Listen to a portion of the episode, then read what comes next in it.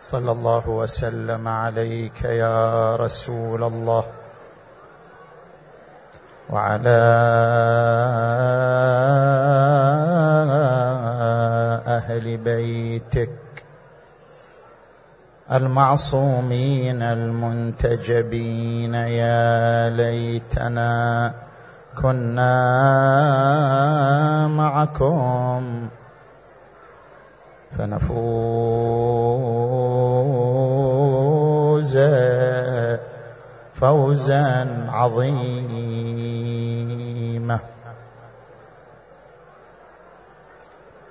أعوذ بالله من الشيطان الغوي الرجيم. بسم الله الرحمن الرحيم.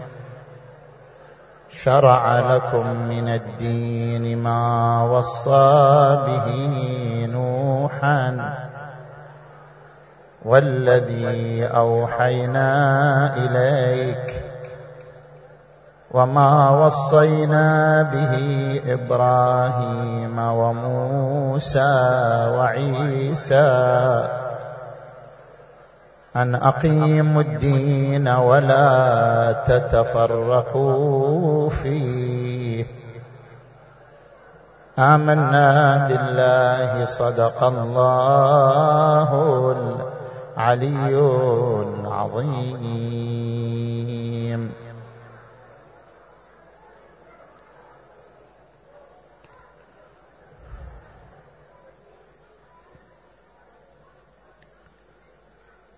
حديثنا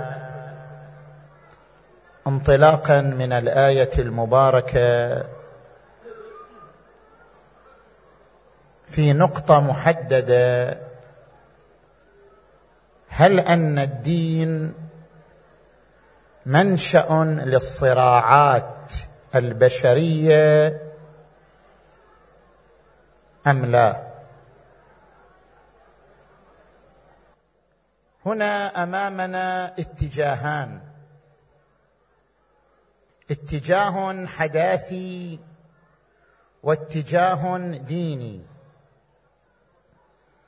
الاتجاه الحداثي يرى أن منشأ الصراعات البشرية هو الدين. الدين هو الذي زرع الصراعات. الدين هو الذي فتح باب الحروب والاختلافات. فمنشأ الصراعات البشرية ومنشأ الاقتتال البشري هو الدين. والاتجاه الديني الذي ينفي ذلك يقول الدين ليس منشا لصراعات ولا لحروب وإنما العوامل المؤججة للحروب هي عوامل خارجة عن إطار الدين. نحن نتحدث في هذه الليلة بالمقارنة بين هذين الاتجاهين الاتجاه الحداثي والاتجاه الديني. نبدأ اولا بالاتجاه الحداثي. الاتجاه الحداثي يقول إذا بحثنا عن الصراعات بين البشر كل فئة تقتل الأخرى. وجدنا أن منشأ الصراع هو الدين.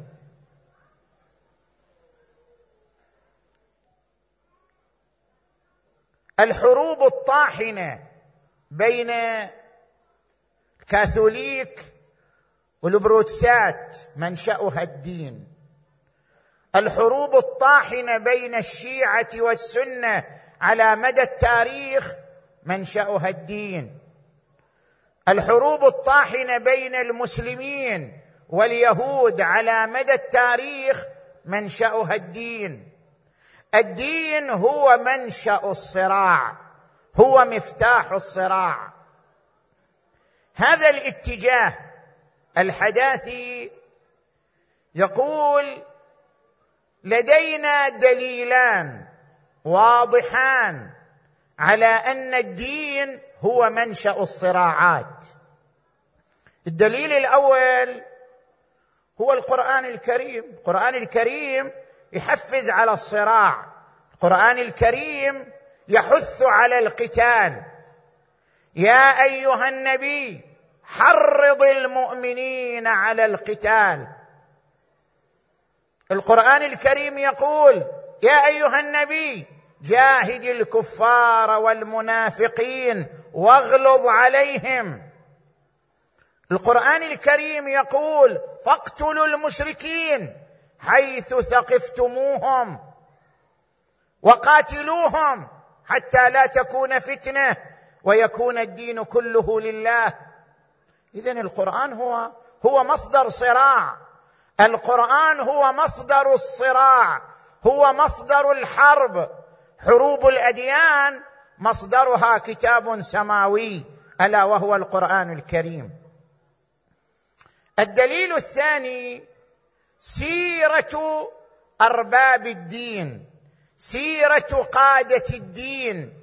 هي سيرة قتالية هي سيرة حربية. النبي قاتل قبيلته في بدر وأحد. وحنين وقاتل اليهود في خيبر وقاتل الروم في مؤتة. النبي اصطنع حروبا سيرته هي سيرة قتال وحروب.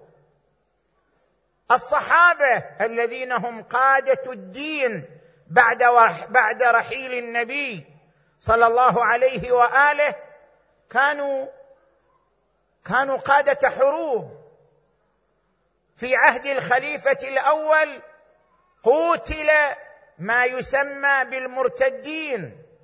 قتل مالك بن نويرة وهو وأصحابه ووضع رأسه يغلي تحت القدر واعتبرت زوجته سبية ودخل بها وبني عليها في ليلة قتل زوجها. عندما فتح المسلمون مصر أراقوا من الدماء ما أراقوا وكانت أعظم مكتبة في الإسكندرية أحرقها المسلمون كلها ولم يبقوا لها اثرا. اذا الدين إذا لاحظنا كتاب كتاب الدين ألا وهو القرآن رأيناه يحفز على الصراع. إذا راح إذا لاحظنا تاريخ قادة الدين وجدناه تاريخا دمويا يحث على الصراع والقتال. اذا الدين هو منشأ الصراع. والوجه في ذلك خلينا نلتفت إلى فلسفة المشكلة. ليش الدين هو منشأ للصراع؟ نجي نحلل هذه القضية. هناك ثلاث قضايا يختلف فيها الحداثيون عن الاتجاه الديني. هذه القضايا بنظر الحداثيين إذا حلت وفككت ستنتهي الحروب كلها. ما هي القضايا التي إذا فككت وعولجت انتهت الحروب وانطفأت شعلة الحرب في الأرض كلها. ما هي هذه القضايا؟ القضية الأولى أن الحقيقة ليست مطلقة. الدين يعتقد أنه حقيقة مطلقة. المتدينون يعتقدون أن دينهم حقيقة مطلقة. لا تقبل النقد. ولا تقبل الترديد والشك لأنهم يعتقدون أن دينهم حقيقة مطلقة يفرضونه على الآخرين فإن أجابوا وإلا قاتلوهم. المسلم يعتقد أن الإسلام حقيقة مطلقة المسيحي يعتقد أن المسيحيه حقيقة مطلقة الشيعي يعتقد أن التشيع حقيقة مطلقة. السني يعتقد أن التسنن حقيقة مطلقة. كل يدعي احتكار الحقيقة وأن الحقيقة المطلقة بيده ولأجل ذلك كل يحاول أن يفرض دينه ومذهبه على الآخر ومن هنا تنشأ الصراعات وتشتعل الحروب. منشأها أن الحقيقة مطلقة. أما إذا قلنا الحقيقة نسبية ما في حقيقة مطلقة. الحداثيون يقولون نحن لا نعتقد بأن الحقيقة مطلقة. حقيقة نسبية. بمعنى كل أدرك نصيبا من الحقيقة. جميع الأديان جميع المذاهب هي ورود تختلف ألوانها. وتختلف روائحها وتختلف عطورها. نقبل جميع الأديان ونقبل جميع المذاهب ونقبل جميع الاتجاهات لأن الجميع أدرك من الحقيقة نسبة ما أدرك من الحقيقة نصيبا ما. لا توجد حقيقة مطلقة الحقيقة نسبية. هذه القضية الأولى. القضية الثانية أن لا مقدس. ما في شيء اسمه مقدس. الدين يعتقد بوجود المقدس. الحداثي ما يعتقد بوجود مقدس. ما في مقدس. إذا اعتقدنا أن هناك مقدسا امتنع باب النقد. وأغلق باب الحرية الفكرية. إذا قلنا إن النبي إنسان مقدس إن الإمام علي إنسان مقدس إن الصحابة مقدسون إن الدين فكر مقدس إذا اعتقدنا القداسة لشيء فقد أغلقنا باب النقد وباب الحرية الفكرية. اذا لا توجد قداسة. لا قداسة لأحد ولا قداسة لفكر. الأصل المقدس أن لا مقدس. هذا هو. الأصل المقدس هو أن لا مقدس. يعني مثلا كانت كانت يقول أول خطوة في طريق المعرفة أن تكون جريئا في نقد المقدسات. حتى تكتسب المعرفة لابد أن تكون جريئا في نقد المقدسات. تعتقد أن لا قداسة لشيء. تجي مثلا إلى الدكتور سروش مفكر إيراني يقول نحن أهل التحليل لا أهل التجليل. ليست وظيفتنا أن نقدس وأن نجلل وظيفتنا أن نحلل وأن ننقد وأن نتكلم. نحن أهل التحليل لا أهل التجليل لا قداسة لشيء. إذا نفينا القداسة عن كل شيء انطفأت الحروب وانتهت المشاكل بين المجتمع البشري. القضية الثالثة قيمة الإنسان. هل هي بدينة أم بإنسانيته؟ حددوا إذا قلنا قيمة الإنسان بدينه سوف تنشأ الحروب. هذا مسلم هذا غير مسلم. هذا شيعي هذا غير شيعي. هذا سني هذا غير سني. إذا أدخلنا الدين في تقويمنا للبشر قلنا قيمة الإنسان بدينه بمذهبه بعقيدته سوف تشتعل الحروب وتنشأ الاختلافات. أما إذا ألغينا هذا التقويم وقلنا قيمة الإنسان بإنسانيته لا بدينه سوف تنطفئ الحروب وتنتهي المشاكل. اذا ملخص الاتجاه الحداثي يقول الدين منشأ الصراعات. ليش؟ لثلاث قضايا. الحقيقة المطلقة القداسة قيمة الإنسان بدينه لا بإنسانيته. هذه القضايا الثلاث هي منشأ الصراعات بين أبناء المجتمع البشري. نجي الآن نحن إلى الاتجاه الديني. الاتجاه الديني ماذا يقول؟ نحن أبناء الإسلام مثلا. نحن أبناء التشيع مثلا. ماذا نقول؟ ما هو ما هي منظومتنا الفكرية في هذا المجال؟ نحن نعتقد أن الدين ليس منشا للصراعات وليس منشا للحروب. لماذا؟ أذكر لك الآن عدة ركائز التفت معي جيدا. ودقق في هذه الركائز لتصل إلى هذه النتيجة التي نحن نؤمن بها أن الدين ليس منشا للصراعات والحروب البشرية. صلوا على محمد وآل محمد.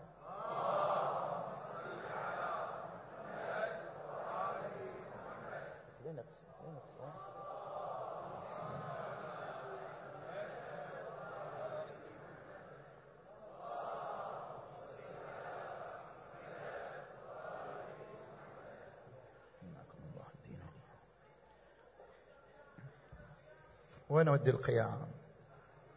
وين أودي يا أخي؟ وين خليه؟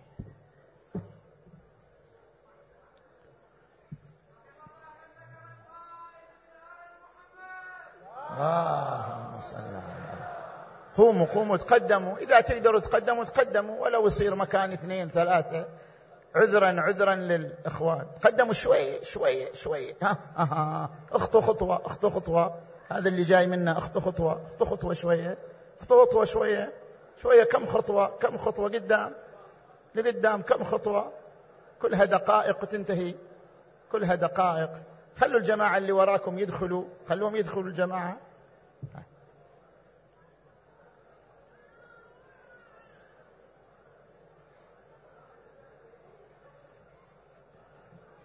في مجال دخلوا. دخلوا في مجال.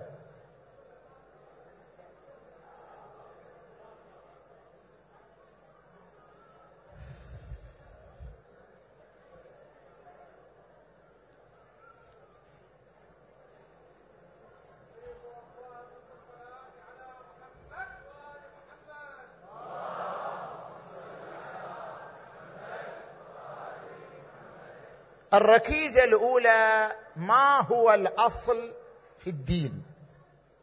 هل الأصل هو التمييز بين الناس بحسب أديانهم ومعتقداتهم أم الأصل هو المساواة بين بني البشرية من حيث الكرامة؟ ما هو الأصل عندنا؟ نحن أهل الدين. هل الأصل هو التمييز أم الأصل هو المساواة بين أبناء البشرية في الكرامة والحقوق؟ نجي الآن نذكر ثلاثة بنود في هذه الركيزة. البند الأول الأصل الذي قرره القرآن الكريم الكرامة لكل إنسان. لاحظوا القرآن الكريم؟ ولقد كرمنا بني آدم ما قال المسلمين ما قال المؤمنين. ولقد كرمنا بني آدم وحملناهم في البر والبحر ورزقناهم من الطيبات وفضلناهم على كثير ممن خلقنا تفضيلا. الأصل هو الكرامة لكل إنسان. والكرامة تشمل الكرامة التكوينية وهي أن كل إنسان أعطي عقلا وإرادة. هذه كرامة تكوينية.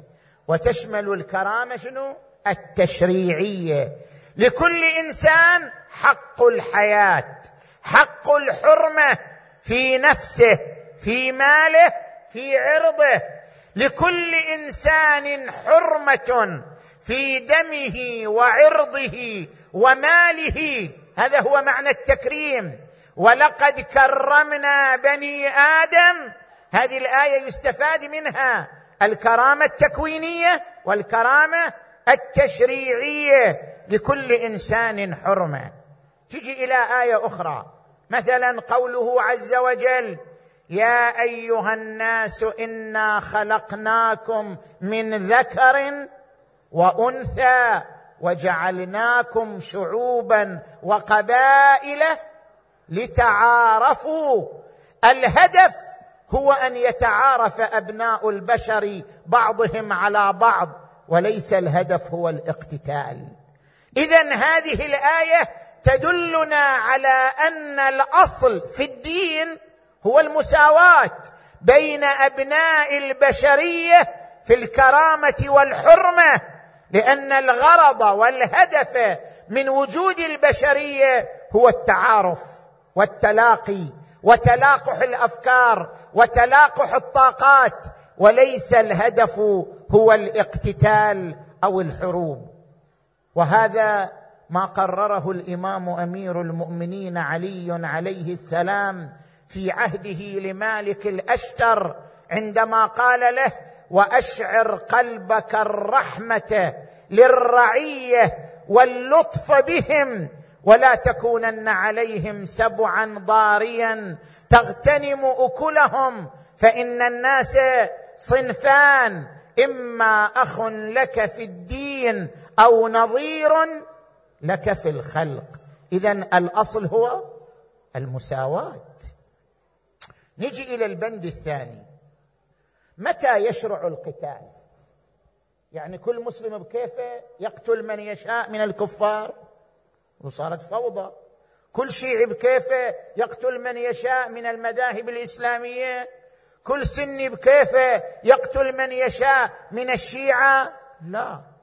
متى يشرع القتال؟ هل القتال في الدين أصل؟ نبني عليه هل القتال في الدين أساس نبني عليه؟ لا. لماذا؟ لم يشرع القتال إلا بهدف الدفاع. عندنا قتال دفاعي وليس عندنا قتال ابتدائي. هل الأصل في الدين هو القتال؟ لا. ليس القتال أصلا من في الدين. وليس القتال قاعدة أساسية ننطلق منها. القتال في الدين لم يشرع إلا في الدفاع ولم يشرع للهجوم والغزو واحتلال الأراضي وسبي النساء وقتل الرجال وذبح الأطفال. القتل في الدين ليس أساسا. كيف؟ أنا الآن أقرأ لك الآيات القرآنية التي تدل على ذلك. القرآن الكريم يقول وقاتلوا الذين يقاتلونكم. ولا تعتدوا. إن الله لا يحب المعتدين. القتال إذا قتلت وقاتلوا الذين يقاتلونكم. ولا تعتدوا. إن الله لا يحب المعتدين. وقال تبارك وتعالى أذن للذين يقاتلون. اولا هم قتلوا ثم هم يدافعون عن أنفسهم. أذن للذين يقاتلون بأنهم ظلموا وأن الله على نصرهم لقدير. لاحظوا يا إخوان المهاجم يقاتل أما المسالم فيبقى على الأصل ألا وهو الكرامة البشرية. الإنسان المسالم ضمن الأصل الذي أسسناه في البند الأول وهو أن له حق الكرامة وحق الحرمة. الإنسان المهاجم المعتدي هو الذي يقاتل سواء كان كافرا أم مسلما حتى المسلم يقاتل. ما نقاتل الكافر لأنه كافر نقاتل الكافر إذا كان معتديا. لذلك نقاتل المسلم أيضا إذا كان شنو؟ معتديا. المهم هو الاعتداء. المعتدي يقاتل مسلما كان أم كافرا؟ المسالم يحترم مسلما كان أم كافرا؟ ليست المسألة مسألة كفر وإسلام مسألة مسألة المسالم والمعتدي لذلك لاحظ القرآن الكريم يقول وإن فئتان من المؤمنين اقتتلوا فأصلحوا بينهما فإن بغت إحداهما على الأخرى فقاتلوا التي تبغي حتى تفيء إلى أمر الله. الفئة الباغية تقاتل وإن كانت مسلمة حتى ترجع إلى صوابها. لاحظ أيضا قوله تعالى لا ينهاكم الله عن الذين لم يقاتلوكم في الدين ولم يخرجوكم من دياركم أن تبروهم وتقسطوا إليهم إنه يحب المقسطين. يعني ما في مانع أنك أنت تنشئ علاقة مع إنسان غير مسلم ما في مانع. حتى لو ما كان لا يعتقد بأي دين ما في مانع.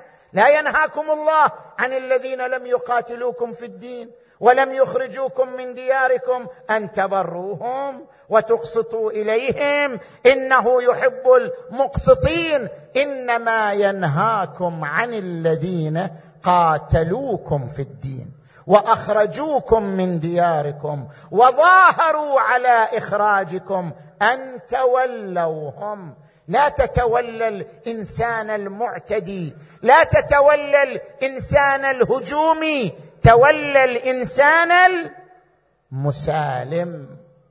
لذلك لاحظوا هذه الآية المباركة وهي قوله تعالى إن الذين آمنوا والذين هادوا يعني اليهود والنصارى والصابئين من آمن بالله واليوم الآخر وعمل صالحا فلا خوف عليهم ولا هم يحزنون. إذا كان مؤمنا بأنبياء الله ورسله إذا كان مؤمنا باليوم الآخر وعمل صالحا فلا خوف عليهم ولا هم يحزنون. اذا لغة القرآن هي لغة الإنسانية لغة الكرامة الإنسانية لغة المساواة بين أبناء البشرية. أنت تتمسك بآيات وتترك آيات. هذه الآيات التي تمسكت بها يا أيها الذي يا أيها النبي حرض المؤمنين على القتال. يا أيها النبي جاهد الكفار والمنافقين واغلظ عليهم. هذه الآيات شرعت عندما كان المسلمون في موقع الدفاع عن أنفسهم وعندما كان المسلمون يصدون الهجوم الوارد عليهم من الجهات الأخرى. اذا عندما نلاحظ هذا البند نرى أن الأصل ليس هو القتال. القتال مسألة استثنائية وليست هي الأصل. نجي إلى البند الثالث. طيب صار قتال. الحل الحل هو السلم. القرآن يدعو إلى السلم. وإن جنحوا للسلم فاجنح لها وتوكل على الله. يقول القرآن الكريم وإن أحد من المشركين استجارك فأجره. واحد مشرك لا يؤمن بدين استجارك. قال أنا بذمتك أجره وأعطه الذمة وأعطه الأمان. وإن أحد من المشركين استجارك فأجره. اذا عقد السلم الاجتماعي عقد محترم في الإسلام. إذا عندنا مجتمع متنوع الأديان متنوع المذاهب مثل العراق مثل لبنان أي مجتمع متنوع الأديان متنوع المذاهب هذا المجتمع يحتاج إلى عقد اجتماعي وهو عقد السلم والأمان بين فئاته وأديانه ومذاهبه. ومتى وجد هذا العقد الاجتماعي وهو عقد السلم والأمان فهو عقد محترم لا يجوز لأحد نقضه. ولا يجوز لأحد التمرد عليه والخروج عليه وإن جنحوا للسلم فاجنح لها. اذا هذه الركيزة الأولى في الدين. ظهر لنا من هذه الركيزة أن الدين لا يدعو للقتال. ظهر لنا من هذه الركيزة أن الأصل في الدين هو المساواة في الكرامة. ظهر لنا من هذه الركيزة أن الدين يحترم السلم والأمان الاجتماعي ويبني عليه. لذلك نأتي إلى الركيزة الثانية من حديثنا. صلوا على محمد وآل محمد.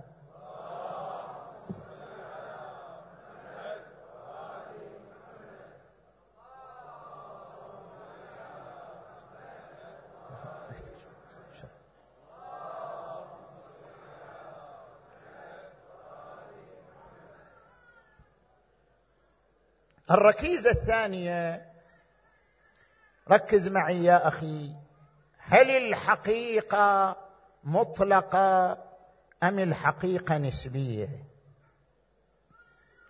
هناك فرق بين النسبية الواقعية والنسبية الإدراكية. خليك ملتفت إلى هذه النقطة.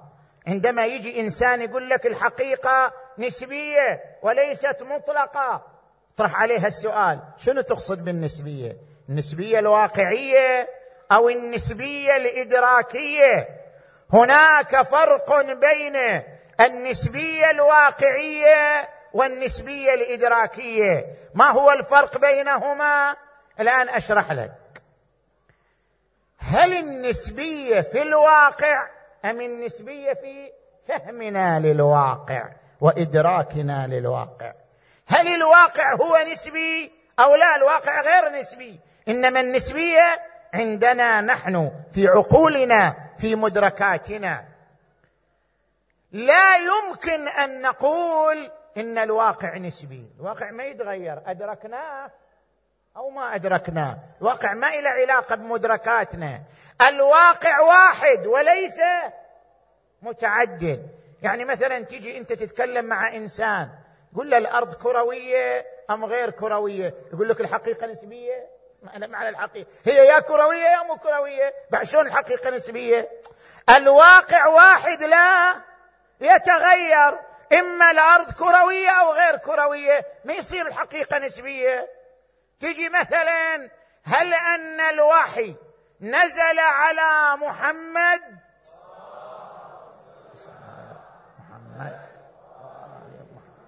شيء واحد يحتاج له جواب إما إي إما لا. بعد ما يصير الحقيقة نسبية. تجي تقول له والله اجبني عن هذا السؤال هل نزل الوحي على هل نزل الوحي على النبي؟ يقول لك والله الحقيقة نسبية. شلون يعني الحقيقة نسبية؟ هو يا نزل يا ما نزل. يعني الواقع واحد وليس متعدد. لا توجد نسبية في الواقع. لما؟ لأن الواقع واحد لا متعدد. أدركناه أم لم ندركه؟ هو شيء واحد وليس شيئا متعددا. زين اذا ما في عندنا نسبية واقعية. نجي إلى النسبية الإدراكية. هل هناك نسبية إدراكية أم ليست هناك نسبية إدراكية؟ حاول أن تدقق في هذه النقطة. نقول الحقائق على قسمين. هناك حقائق مشككة يصير فيها نسبية في الإدراك. هناك حقائق غير مشككة لا نسبية فيها. مثلا معرفة الله.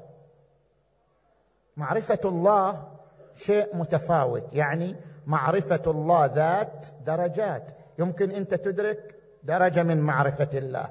العلماء يدركون درجة أكبر. الأوصياء يدركون درجة أعلى. الأنبياء يدركون درجة أسمى. معرفة الله أمر متفاوت. يقبل النسبية في الإدراك. كل واحد يدرك من معرفة الله بمقدار طاقته وبمقدار قابليته. هنا نحن معك. هناك نسبية في الإدراك. لا يمكن للبشر كلهم أن يدركوا معرفة الله بنسبة واحدة. لا يمكن للبشر كلهم أن يتعرفوا على الله بدرجة واحدة. لا محالة سيتفاوت البشر في معرفة الله تبارك وتعالى لأن معرفة الله ذات درجات وذات مراتب. هنا نحن نؤمن بأن النسبية شنو؟ إدراكية. نؤمن بأن الإدراك هنا نسبي لأن معرفة الله ليست بدرجة واحدة وليست برتبة واحدة. زين.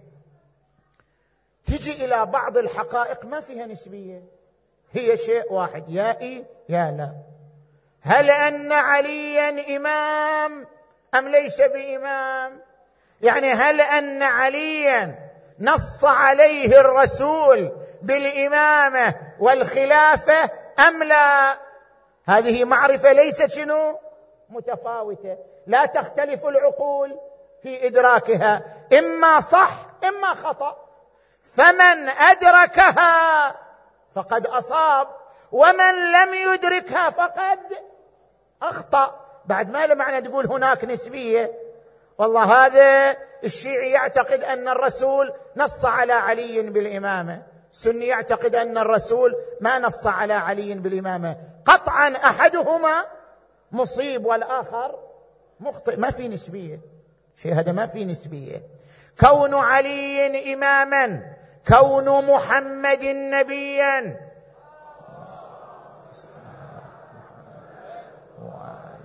هذا شيء ما يقبل التفاوت مثل معرفة الله تبارك وتعالى. اذا الملخص من هذا الكلام الاتجاه الديني يقول الحقيقة الواقعية مطلقة وليست نسبية.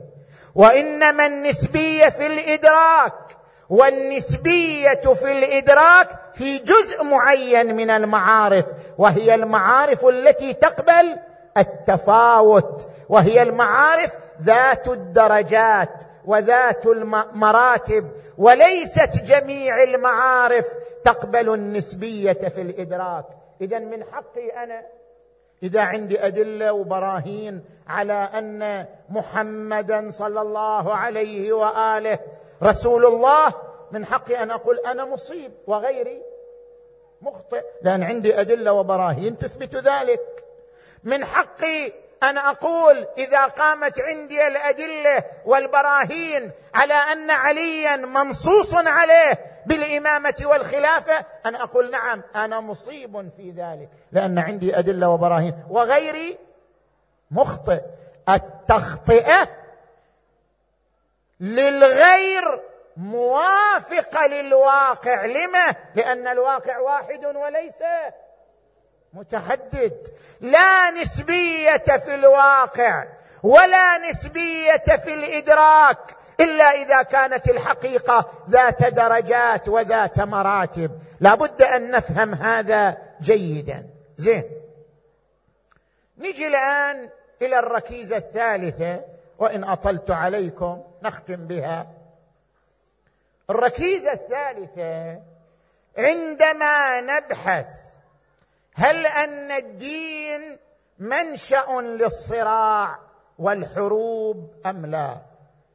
لا بد أن نفكك بين الدين الواقعي والدين الظاهري الدين الحقيقي والدين التاريخي. شنو الفرق بين هاتين الأمور؟ انتبه لي جيدا. ربما يأتي إنسان فيقول إن بعض الفقهاء من السنة كفر الشيعة وإن بعض الفقهاء من الشيعة كفر أهل السنة. اذا الدين يحث على الحروب يحث على الصراعات. لغة التكفير لغة تحث على الصراع وتحث على الحروب. ربما يقول إن بعض فقهاء المسلمين أفتى بحلية دماء الأديان الأخرى. اذا الدين الإسلامي منشأ للصراع والقتال. هذا الكلام خطأ. لما؟ لأن هذا خلط بين الدين الواقعي والدين الظاهري فتوى الفقيه هي دين ظاهري وليست دينا واقعي الدين الواقعي هو الدين الذي نزل من السماء على قلب النبي محمد.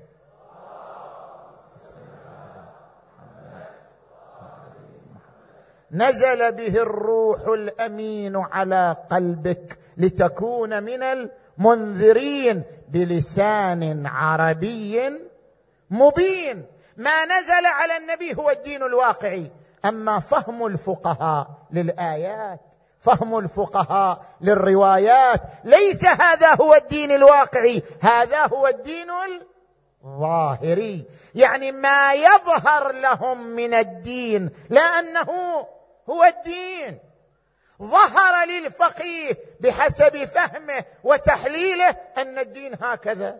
ظهر للفقيه الآخر بحسب فهمه وتحليله أن الدين هكذا. هذا يسمى دينا ظاهريا وليس دينا واقعيا. اذا وجود فتوى عند بعض الفقهاء بكفر الشيعة أو بكفر السنة أو باستحلال دم غير المسلمين. هذه فتاوى وليست هي الدين. هذه فتاوى استظهرت من الدين وليست هي الدين. الدين ينقسم إلى نوعين دين قطعي وصل إلينا بأدلة قطعية بطرق متواترة كأصول الدين. التوحيد العدل النبوة الامامه المعاد أو فروع الدين كوجوب الصلاة والحج والصوم. هذا نسميه دينا شنو؟ واقعيا لأنه وصل إلينا بأدلة قطعية وطرق متواترة. أما الفتاوى التي بنيت على أدلة ظنية فهذا ظاهر الدين وليس هو الدين. لا يجوز لنا أن نحاكم الدين على أساس شنو؟ بعض الفتاوى. نقول والله الدين منشأ للصراعات. ليش؟ لأن بعض الفتاوى تحث على الصراع. هذه محاكمة للدين مبنية على بعض الفتاوى وخلط بين الدين الواقع والدين الظاهري. أيضا هناك خلط بين الدين الحقيقي والدين التاريخي يجي لك واحد يحتج لك بسيرة الصحابة. شو تسوي له أنت؟ يقول لك والله الصحابة ذولا قادة الدين والصحابة قادوا الحروب وحاربوا البشر وسبوا النساء وقتلوا الرجال وفعلوا ما فعلوا. لا هذا تاريخ للدين وليس هو الدين. لا نخلط بين الدين وبين تاريخ المسلمين. هناك فرق يا إخوان بين الإسلام وبين تاريخ المسلمين. لا تحاكم الإسلام على ضوء تاريخ المسلمين. هذا تاريخ المسلمين لأن هذا هو الإسلام. لاحظوا يا إخوان أنا ليلة من الليالي سأتعرض لبحث خاص بالفتوحات الإسلامية. بحث خاص بالفتوحات الإسلامية. أثبت لك أن جميع الفتوحات الإسلامية التي حصلت بعد رحيل النبي صلى الله عليه وآله لا صحة لها إلا ما كان بإشراف من الإمام أمير المؤمنين علي عليه السلام.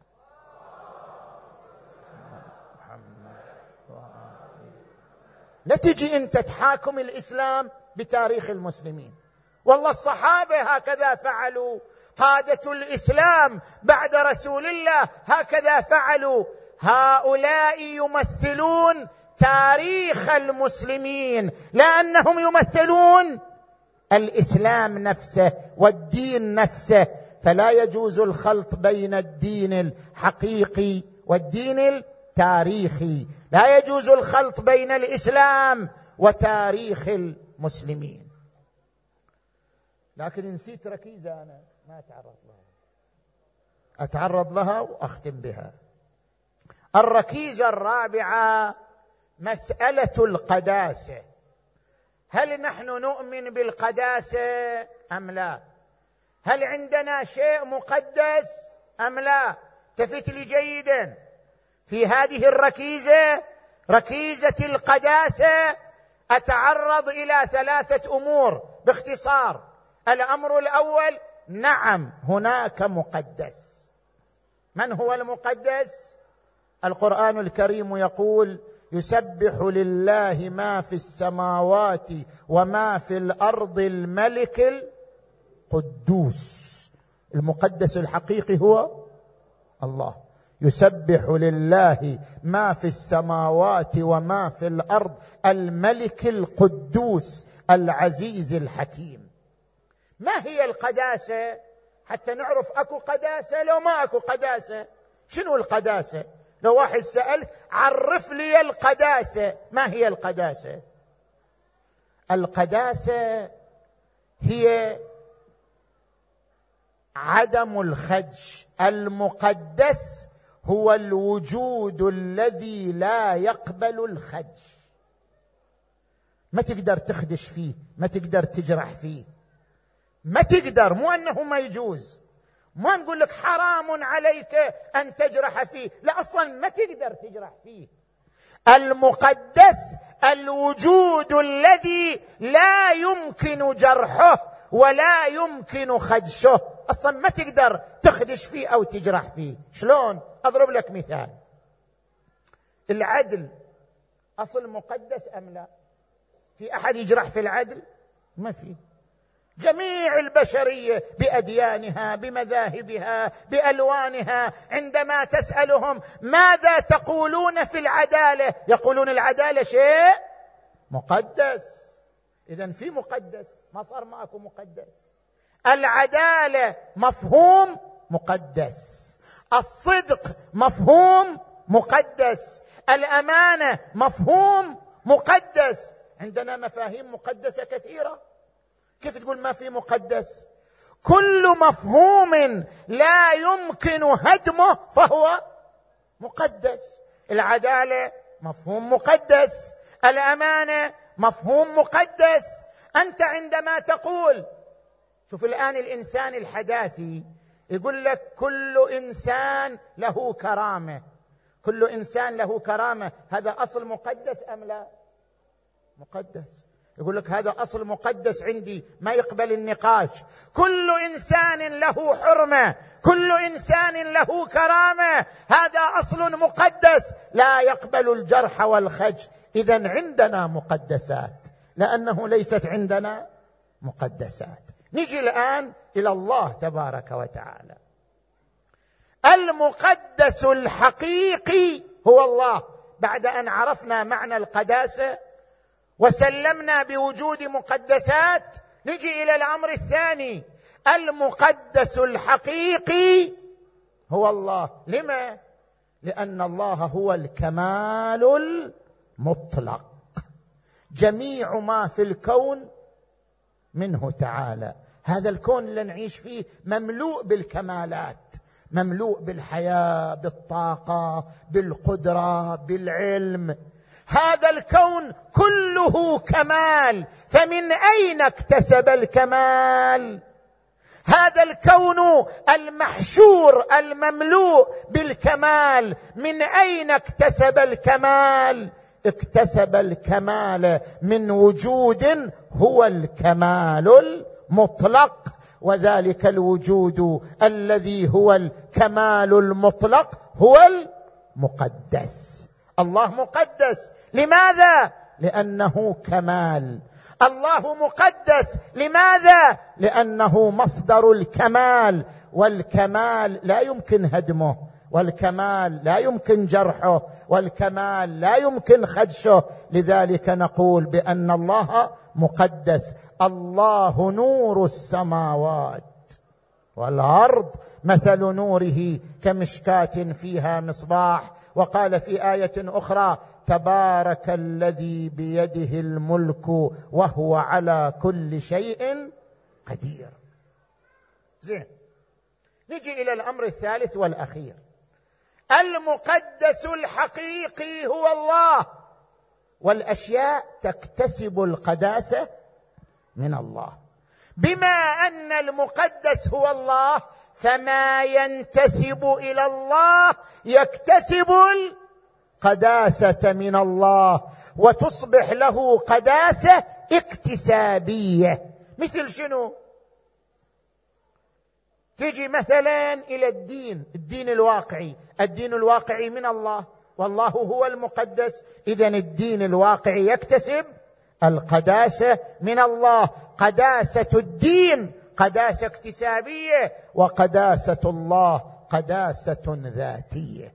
النبي الإمام كل هؤلاء لهم قداسة لكن قداسة اكتسابية لأنهم منتسبون إلى القدوس تبارك وتعالى فلهم قداسة اكتسابية بلحاظ نسبتهم إلى الله والقداسة الحقيقية لله. أحيانا حتى الجماد يمكن يصير مقدس. شوف الآن أقرأ لك الآية المباركة. اخلعن عليك إنك بالوادي المقدس. موسى عليه السلام لما جاء يريد يعبر بحذائه بحذاء على ذلك التراب قال اخلعنا عليك إنك بالوادي المقدس طوى. وادي طوى ما زال موجود الوادي في سيناء الجبل الذي كلم الله فيه موسى بن عمران ما زال موجود. والتربة المحيطة بهذا الجبل هي طوى الوادي المقدس. اخلعنا عليك. إنك بالوادي المقدس طوى. ليش هذا الوادي مقدس؟ شنو ميزته؟ تراب عادي مثل مثل أي تراب آخر. شنو ميزته؟ لأن هذا المكان أفيض عليه نور من نور الله تبارك وتعالى. الله تبارك وتعالى أفاض النور على ذلك المكان.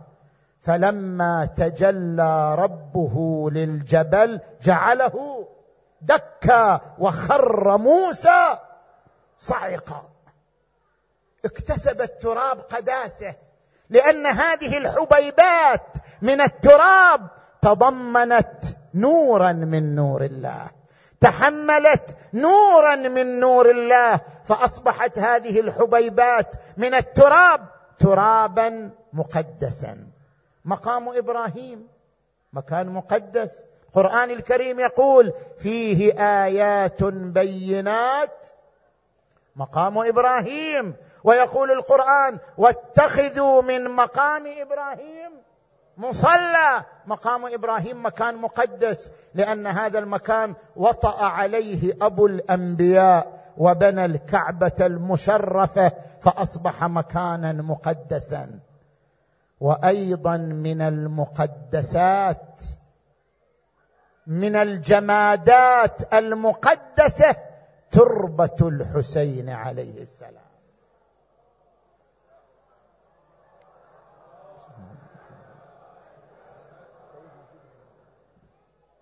ليش تربة الحسين مقدسة؟ طبعا تربة الكعبة يعني إحنا عندما نقول تربة الحسين مقدسة يفكر بعض الإخوة من أهل السنة إن نحن نقول الكعبة مي مقدسة. وتربة الرسول غير مقدسة. لا هذا لا ينفي هذا. تربة الكعبة مقدسة. تربة ضمت جسم النبي مقدسة. تربة ضمت جسم أمير المؤمنين مقدسة. تربة الحسين أيضا تربة مقدسة.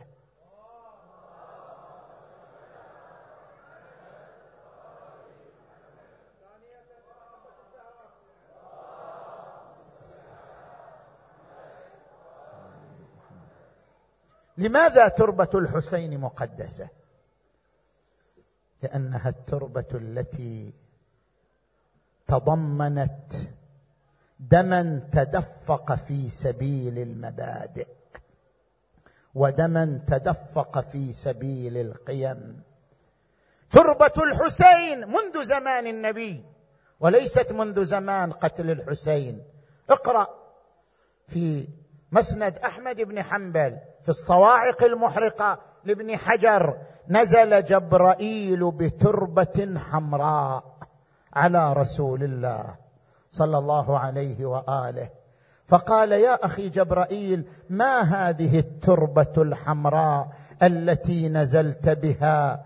قال هذه تربة كربلاء هي التي يقتل فيها سبطك الحسين بن علي. أخذ الرسول التربة قربها من فمه صار يشمها كأنه يشم رائحة ولده الحسين. وسالت دموع الرسول على خديه وهو يشم تلك التربة الطاهرة الطيبة ثم أودعها عند أم سلمة. قال يا أم سلمة خذي هذه التربة ضعيها في قارورة فإذا رأيت أن هذه التربة انقلبت دما عبيطا فاعلمي أن ولدي الحسين قد ذبح على أرض كربلاء. وحسينا واماما وفعلا أم سلمة احتفظت بتلك التربة الطاهرة إلى أن يوم من الأيام شافت أم سلمة. شافت في النوم أم سلمة كانت نائمة رأت رسول الله أشعث اغبر الغبار على ثيابه الغبار على عمامته. وجاء وبيده قارورة وتلك القارورة كلها دماء. قالت يا رسول الله ما بك؟ ومن أين أقبلت؟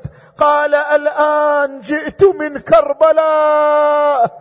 الآن جئت من كربلاء. الآن رأيت ولدي الحسين صريعا على الثرى وهذه الدماء من نحره فصرخت وحسين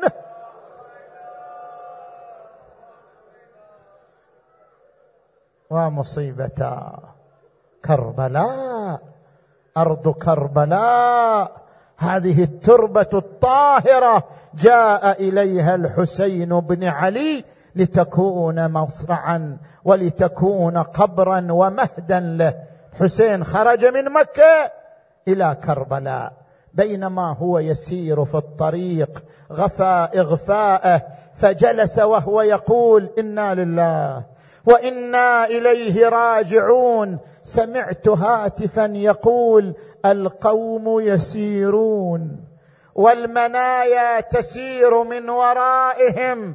قال له ولده علي الأكبر أبا حسين أولسنا على الحق؟ قال بلى. قال اذا لا نبالي. وقعنا على الموت.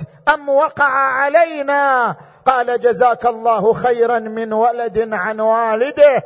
وبدأ يمشي الحسين. وإذا هم بالحر بن يزيد الرياحي زهاء ألف فارس وصل للحسين بن علي. وقف أمام الحسين وجها لوجه.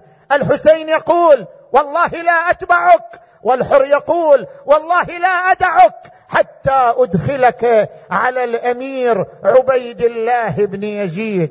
خل نسمع القصة من شخص آخر علي بن المحاربي تعرف منه علي بن المحاربي هذا كان ضمن الجيش الذي جاء لقتال الحسين. يقول جئنا مع الحر ألف فارس وقد أمض بنا العطش والظمأ. فقال الحسين لأصحاب أصحابي قوموا واسقوا القوم فإنهم عطاشا. الله أكبر يا أبا عبد الله. الحسين يسقي أعداءه الماء. ماء عنده في القرب الحسين يسقي أعدائه. يقول علي بن المحارب كنت آخر من وصل. وصلت والعطش يأكل كبدي. وأصحاب الحسين مشغولون. قام الحسين إلي بنفسه. شوفوا أبو علي ها؟ صاحب المروه صاحب الكرم صاحب النفس الطاهرة. قام الحسين إلي بنفسه ومد يديه الكريمتين. وقال لي أخنث السقى فلم أفهم كلامه. ففتح فم القربه ورفع القربه بيده إلى فمي وسقاني وسقى فرسي ورشفنا ترشيفا. الله أكبر يا أبا عبد الله. هذا يوم هذه لقطة خليها بذهنك وشوف لقطة أخرى. ما هي اللقطة الأخرى؟ نفس علي بن المحارب يقول الحسين الذي سقاني رأيته بنفسي يوم عاشوراء. وحسينا شلون شفته يوم عاشوراء؟ والله وصف لنا المنظر. شلون شفت يوم عاشوراء؟ ها يعز على قلبك يا صاحب العصر والزمان. أنت المعزى ها؟ كلمات قاسية صعبة. رأيت الحسين يفحص برجليه في التراب. إذا إنسان مذبوح شو يصير؟